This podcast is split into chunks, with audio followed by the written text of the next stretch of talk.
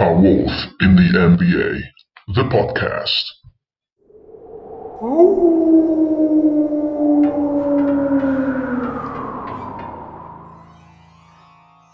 Ciao a tutti ragazzi, benvenuti a una nuova puntata di A Wolf in the NBA, il podcast italiano sui Minnesota Timberwolves. Io sono Fra e questo è l'episodio 13 e non è un bel periodo per essere tifoso di Minnesota. C'è da chiedersi quando sia un bel periodo per essere tifoso da Minnesota negli ultimi 25 anni. No, no, vabbè, no, neanche 25 anni, dai, nel 2004 eravamo una franchigia anche seria. Beh, però di sicuro non lo siamo adesso, non lo siamo adesso. La partita contro Atlanta di, di ieri notte, io sto registrando il 19. Tra l'altro è stata una disfatta anche in diretta perché eh, c'è stata alle 8 e mezza su Sky. Grandi dolori, Insomma, siamo tifosi di Minnesota, dovremmo anche essere ormai abituati a soffrire e a sapere che questa franchigia non ha una chance. Però ogni volta io ci casco, ogni volta io ci spero fino alla fine, ogni volta io sono ottimista e ogni volta questa squadra io mi presento da lei col cuore in mano e quello che fa è semplicemente prendere il coltello da cucina e affettare il cuore di fronte a me. Beh, partiamo dai risultati. Perché oggi la puntata, come potete immaginare dal titolo, si concentrerà soprattutto sulla bruttissima, bruttissima, bruttissima, bruttissima notizia eh, di venerdì scorso sulla positività di Towns, su cosa vuol dire per la squadra. E affronterò la domanda la stagione è già finita? Perché su Twitter vedo che qualcuno ha già iniziato a dire vabbè ragazzi pacchettiamo tutto, chiudiamo il target center, ci rivediamo direttamente l'anno prossimo hanno ragione? Vediamo. Dunque, partiamo dai risultati. Eh, da quando ho registrato l'episodio 12, eh, Minnesota ha giocato tre partite, o meglio, ne ha giocate due, perché hanno giocato la prima contro Memphis, prevista per eh, il 13 gennaio, l'hanno persa 118 a 108. Poi dovevano giocare contro Memphis una seconda volta il 15 gennaio, venerdì scorso, e questa partita è stata posposta, e eh, dirò un paio di cose dopo. E infine ieri, il 18, hanno giocato contro gli Hawks in una partita che dire che è stata imbarazzante, ma da tutti e due i lati è dire poco, e l'abbiamo comunque persa per 97 a 108. L'attuale record dei Wolves è di 3 a 9 e siamo quindicesimi a ovest, solamente i Detroit Pistons fanno più schifo di noi perché sono 3 a 10. Però teniamo conto che noi abbiamo una partita in meno. Dunque, partiamo dalla grande notizia veramente veramente pessima di Towns positivo al Covid e non so neanche bene sinceramente da dove iniziare perché questa notizia mi ha sconvolto così tanto su così tanti livelli che intanto ovviamente mi unisco al coro di giornalisti, podcaster, tifosi, amici che augurano a, a Kat di riprendersi il prima possibile anche perché sappiamo tutti quanto il Covid abbia pesato sulla vita di, di Towns negli ultimi mesi, sappiamo ovviamente della madre Jackie. E, e, quindi ovviamente mi unisco a tutti loro ad augurare eh, a Towns una guarigione il più possibile rapida e il più possibile tranquilla.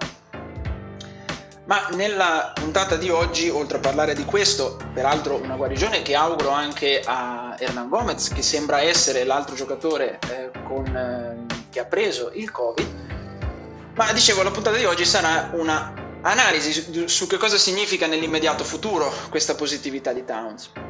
E cercherò di riassumere quello che sappiamo e proverò a fare delle ipotesi su cosa ci aspetta il futuro usando quello eh, che ha detto Dane Moore nel suo podcast, eh, Riccardo Pratesi e soprattutto eh, Davide Chinellato che ringrazio particolarmente per le precisazioni che mi ha scritto su Twitter ehm, qualche giorno fa. Allora, un riassunto della storia.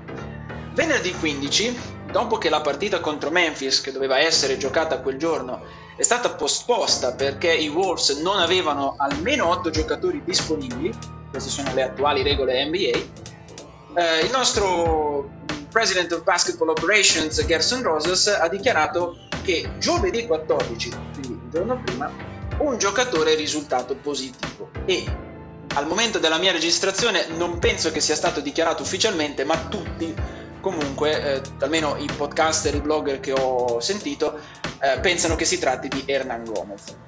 Nella stessa giornata, cioè sempre giovedì 14, un altro giocatore non è stato trovato positivo, ma è stato messo nel protocollo contact tracing, cioè a rischio di contagio, nel senso che questa persona, questo giocatore è entrato in contatto con un giocatore risultato positivo. Quindi il giocatore positivo dovrebbe essere Hernan Gomez.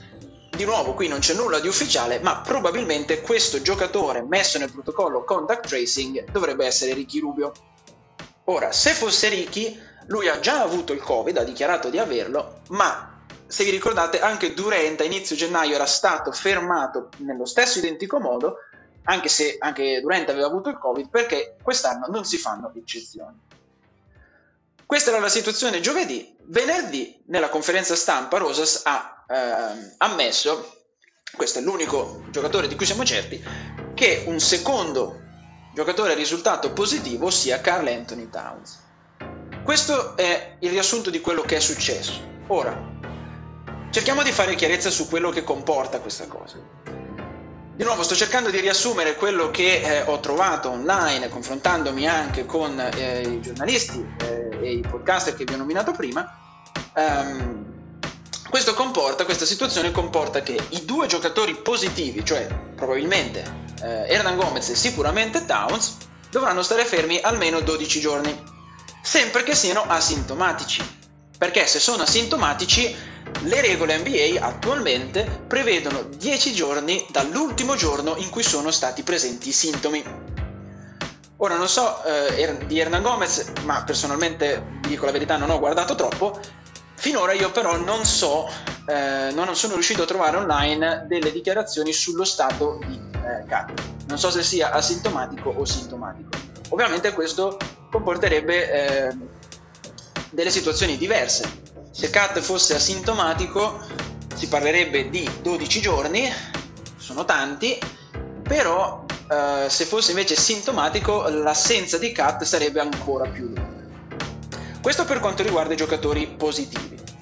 L'altro giocatore in contact tracing, probabilmente Rubio, dovrebbe star fermo almeno 7 giorni, sempre che ovviamente non escano altri casi o lui non risulti positivo a dei test successivi. E comunque eh, non ci saranno allenamenti di squadra fino alla fine del contact tracing. Ora, questa è la situazione che come vedete non è ottimale.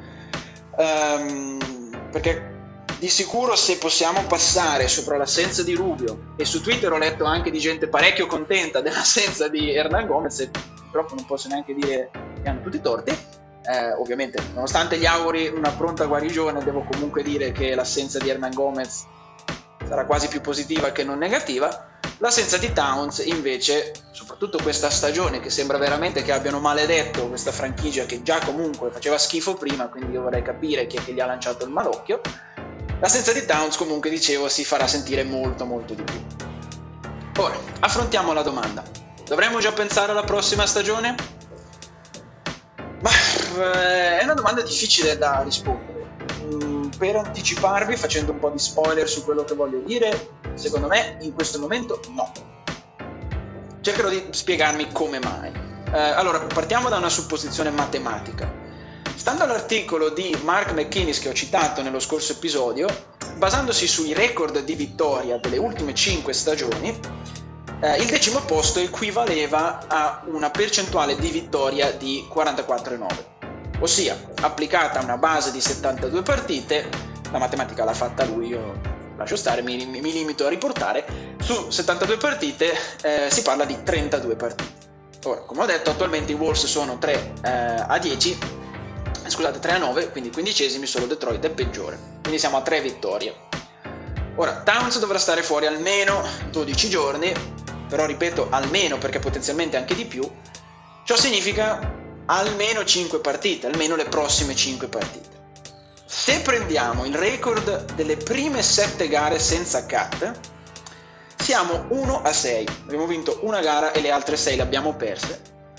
Quindi ipotizziamo lo scenario peggiore in cui Downs sta fuori, tra virgolette, solo per queste 5 partite che stanno arrivando, ma che i Wolves le perdano tutte, cosa che ovviamente sarebbero perfettamente in grado di fare. A quel punto ci ritroveremo nella condizione di essere eh, tre, eh, sconfit- tre vittorie scusate, con 14 sconfitte, ossia il 15% di vittorie più o meno, e se vincessimo con questo ritmo nelle successive 51 avremmo 7-8 vittorie al massimo per un totale di 10 o 11, ben lontano quindi dai 32, eh, dal 32 eh, necessario per assicurarsi il decimo posto e quindi, come eh, saprete, la possibilità di giocarci playoff con il torneo play. Ora, qui però stiamo proprio parlando di quello che in inglese si chiama il worst case scenario, cioè lo scenario peggiore. Sinceramente, mi sembra improbabile che faremo così schifo così a lungo. Mai porre limite ai Wolves, per carità, però così schifo mi sembrerebbe veramente troppo. La domanda potrebbe essere, riusciremo allora ad arrivare alle 32 vittorie necessarie per almeno giocarci l'ingresso ai playoffs? Difficile, ovviamente, però da qui alla fine della stagione possono capitare tante cose. Per il momento io dico che non dovremmo già buttare la spugna, però dico anche che le prossime 15-20 gare saranno fondamentali per capire il destino della squadra eh, per quanto riguarda questa stagione. Quindi, riassumendo, per il momento direi ancora non butterei proprio, non inizierei a sventolare bandiera bianca, però le prossime 15-20 gare secondo me ci daranno un attimo la, il segno di eh, dove andrà a parare questa stagione. Però mi collego a questo discorso per un'altra domanda, cioè partendo da quello che si è visto in queste prime gare a cosa dovremmo puntare? Dovremmo davvero puntare ai playoff?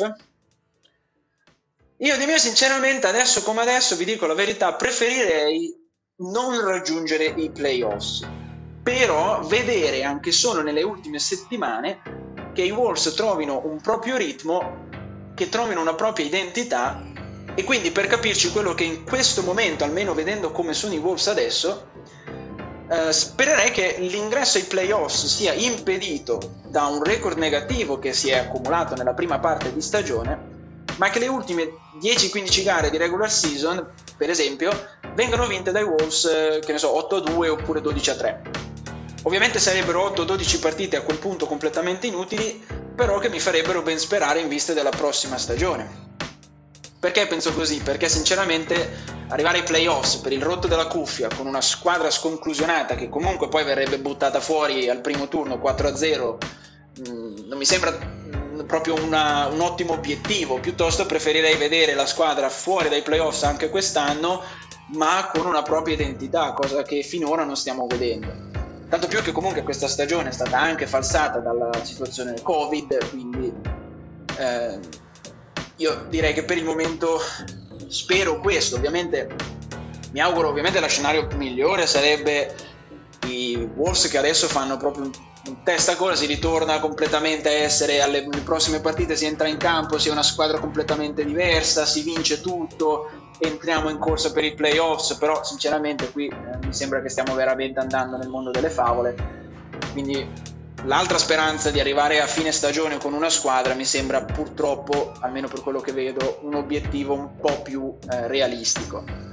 Mm, tra l'altro non mi ricordo chi, eh, credo uno dei membri di Cani Supus, il blog dei, dei Wolves su SB Nation, eh, ha commentato nel suo podcast che una, forse l'unica cosa positiva da tutta questa storia della positività di Towns è che questo blocco, eh, questo stop forzato di due settimane gli dovrebbe far comodo per ehm, rilassare un po' la questione del polso, perché comunque eh, Towns è rientrato dall'infortunio a tempo record, questo stop potenzialmente potrebbe fargli bene per riposare e riprendersi al 100% per poi dopo rientrare al 100%.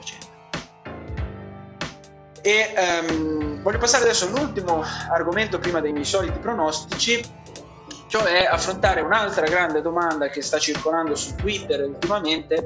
È arrivato il momento di licenziare Saunders? Perché dopo la prima sconfitta contro Memphis sono iniziati ad arrivare i tweet in cui alcuni chiedevano la testa di Saunders e quindi io mi sono chiesto, hanno ragione? Cioè pensando anche, ascoltando anche eh, podcast e leggendo altri eh, blog in giro, i soliti blog, i soliti podcast, sono giunto alla conclusione che secondo me in questo momento, un po' come la domanda stagione già finita, bisogna aspettare. Cioè ci sono delle, mi sembra che ci siano delle attenuanti e delle aggravanti, o se proprio vogliamo anche chiamarle magari accuse, da muovere a, a Saunders. Ci sono varie attenuanti per carità, eh, nel senso che Saunders è comunque un giocatore, è un giocatore, scusate, un allenatore alla prima esperienza, le prime esperienze in NBA e quest'anno non gli è capitato eh, lo scenario migliore per essere un head coach in NBA soprattutto perché i Wolves hanno veramente avuto una sfiga terribile in queste prime partite. Saunders ha come attenuante il fatto che non ha mai avuto una line-up stabile, soprattutto con Kat, che insomma è un'assenza pesantissima. C'è stato per l'appunto l'infortunio di Kat prima nella partita contro Utah, adesso c'è stato lo stop per via del Covid, tutta la stagione è comunque molto particolare e quindi complica ulteriormente il discorso delle line-up. Non c'è stato di fatto un vero periodo di training camp perché quest'anno a differenza degli anni scorsi il training camp è iniziato solo, innanzitutto è stato più breve e poi comunque eh, è iniziato solo a livello individuale e la squadra ha avuto poco tempo per poter allenarsi nel training camp da squadra. Uh, siamo comunque ancora a inizio stagione e poi c'è stato un rinnovo, cioè quello di Hernan Gomez, di Hernan Gomez scusate, Alcuni podcast lo chiamano Hernan Gomez, mi stava per scappare sta pronuncia, non so come mai. Ho chiesto a un mio amico spagnolo, mi ha detto che si pronuncia Hernan Gomez. E dicevo comunque, questo rinnovo, eh, come ricorda John Krasinski nel suo show, eh, non era pensato come primo violino al, al 4, ma bensì come riserva. Tant'è che i Wolves durante la off season avevano provato a prendere altre power forwards senza riuscirci però purtroppo perché siamo Minnesota e sappiamo tutti che l'appealing di, eh, di Minnesota non è eh, quello dei Lakers, per intenderci, non è quello dei Jets, insomma queste franchigie che hanno di sicuro più eh, attrazione per eh, alcune, alcune, alcuni giocatori. Per esempio avevano provato a prendere Jeremy Grant, che quest'anno Detroit sta giocando da Dio, sta viaggiando a una media di 25 punti e 6 rimbalzi a partita. Sarebbe stato bellissimo avere Grant nella, eh, nel roster. Purtroppo non siamo riusciti e Hernan Gomez, sebbene la franchigia sapesse che era un rinnovo da ultimo minuto disperato e sapesse che eh, Hernan Gomez era pensato come riserva e non come titolare, eh, sicuramente non ha permesso a Saunders di iniziare la stagione con una vera e propria eh, power forward. Però se queste possono essere delle attenuanti, magari voi siete anche contrarie ad alcune di queste attenuanti, a me tutto sommato sembrano anche legittime, ci sono delle aggravanti. E eh, personalmente la più grave di tutte è perché lascia in campo giocatori che non stanno giocando bene, cioè sulle rotazioni Saunders proprio non ci sa fare. E faccio un esempio, la sconfitta contro Memphis. L'ultimo quarto, secondo me, che è stato vergognoso, è stato vergognoso anche per una scelta pessima eh, in termini di rotazioni da parte di Saunders. Per dire, Rubio ha giocato eh, degli ultimi 12 9 minuti e 40 secondi e ha realizzato due punti in tutti questi 9 minuti, peraltro da due tiri liberi e due assist. Russell ha giocato ben 10 minuti e mezzo di quegli ultimi 12 e ha fatto due punti anche lui da due tiri liberi e un assist.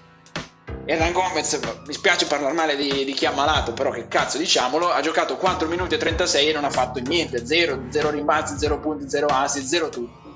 Ora, le rotazioni, però Ryan, porca troia, vedi di migliorarle un attimo, perché non puoi mettere, lui purtroppo nelle queste partite si è visto, ha questa tendenza a lasciare dentro giocatori più per il nome che hanno che non per la qualità del loro gioco, almeno per, quel, per quanto riguarda quella partita e qui deve smetterla, deve smetterla perché va veramente eh, a far del male alla squadra. In quel quarto, tra l'altro poi Rubio non è che avesse avuto, se non mi ricordo male, magari qua mi sbaglio, ma non mi sembra che Rubio eh, in quella partita avesse fatto meraviglia nei primi tre quarti, ma comunque anche se fosse, vedi che 4 minuti che è in campo e non sta combinando niente, ma toglilo, ma metti una riserva, che tanto a quel punto peggio di uno che lo sta facendo 0 punti, 0 assi, 0 rimbalzi, 0 tutto, ma a questo punto metti una riserva, metti dentro Colver o metti dentro qualcun altro, mettici dentro McDaniels piuttosto che di sicuro tanto peggio di 0 punti non può fare. Poi secondo me ad esempio ci sarebbe da discutere anche su il rapporto Edwards e Towns. Io l'ho detto anche in altri episodi, secondo me la potenzialità vera, vera di Edwards è la sua capacità di andare a canestro. Mettere sotto Towns, che comunque, nonostante Towns sia bravissimo anche a tirare da tre, quindi può stare lontano dal canestro, mettere insieme questi due giocatori, farli giocare nello stesso momento, personalmente, anche se non me ne intendo, non mi sembra eh, un'ottima idea. Io piuttosto ci metterei dentro un centro come Nas che si può togliere abbastanza rapido da togliersi dalle balle quando Edwards vuole puntare al canestro e far lavorare Anthony su, quel, su quell'aspetto. E ovviamente c'è sempre la solita questione, Hernan Gomez cosa farci? Però questo si collega a quello che ho detto prima, cioè se gioca male lo levi. Mm, mi è venuto appena adesso, mentre sto registrando, un ultimo attenuante, eh, che però è anche un aggravante, eh, la questione Vanderbilt, molti di noi tifosi sono diventati dei fan di Vanderbilt, io sono uno di quelli, per me Vando sta giocando da Dio e ha del, un'ottima potenzialità, tra l'altro stanotte contro Atlanta ha iniziato lui al 4 e quindi spero bene che Ryan inizi ad usarlo il più possibile, visto che poi tra l'altro Hernan Gomez sarà fermo anche lui per almeno 12 giorni, mi auguro bene di vedere eh, Vanderbilt in campo per far vedere proprio tutto il suo potenziale. Certo, contro Atlanta l'altro giorno ha cercato di recuperare una palla, peraltro che stava uscendo nostra, e ha fatto un casino, ha buttato via il pallone, un macello, però comunque io lo difendo lo stesso. E adesso passiamo eh, ai pronostici per chiudere la puntata. Domani, il 20, siamo eh, contro gli Orlando Magic, Un'altra franchigia che di sfiga quest'anno ne ha, ne ha avuta anche lei a palate, eh, però purtroppo temo che sarà una sconfitta. Il 22 siamo di nuovo contro Atlanta. Ora, dipende un po' secondo me, cioè se Atlanta gioca come ieri sera e noi giochiamo un attimino meglio, tutto sommato potrei anche sperare in una vittoria, proprio in una partita talmente di merda che giocano male tutte e due le squadre e per caso riusciamo a vincerla ma così a occhio sarà anche qui una sconfitta. Il 23 siamo contro i Pelicans, sconfitta sicura. Il 25 contro i Warriors, sconfitta sicura. Il 27 contro i nuovi Warriors, sconfitta sicura. Mm, queste partite probabilmente non vedranno Towns, eh, almeno, almeno, almeno sicuramente fino ai Pelicans, forse anche eh, credo ai Warriors. Eh, sicuramente non ci sarà Towns, molto probabilmente anche fino al 27 sarà via, perciò mi aspetto 5 sconfitte, forse una vittoria contro Atlanta, però anche lì, eh, vedendo quello che ho visto ieri, non, non ho più speranze neanche da quel punto di vista. Perché comunque ho fatto dei pronostici più lunghi del solito? Perché il 23 gennaio ci sarà una puntata speciale pubblicata sul canale che ho già preparato qualche giorno fa, eh, ci ho lavorato a lungo, sono estremamente soddisfatto di come è venuta. Non vi spoilerò nulla perché voglio che sia una sorpresa, ma eh, preparatevi, sarà pubblicata il 23 gennaio. E questo è tutto per oggi, io vi ringrazio per avermi ascoltato, ci sentiamo in futuro, a questo punto ci risentiamo dopo il 27 gennaio e vi auguro un buon tutto e ci sentiamo al prossimo episodio. Go Wolves!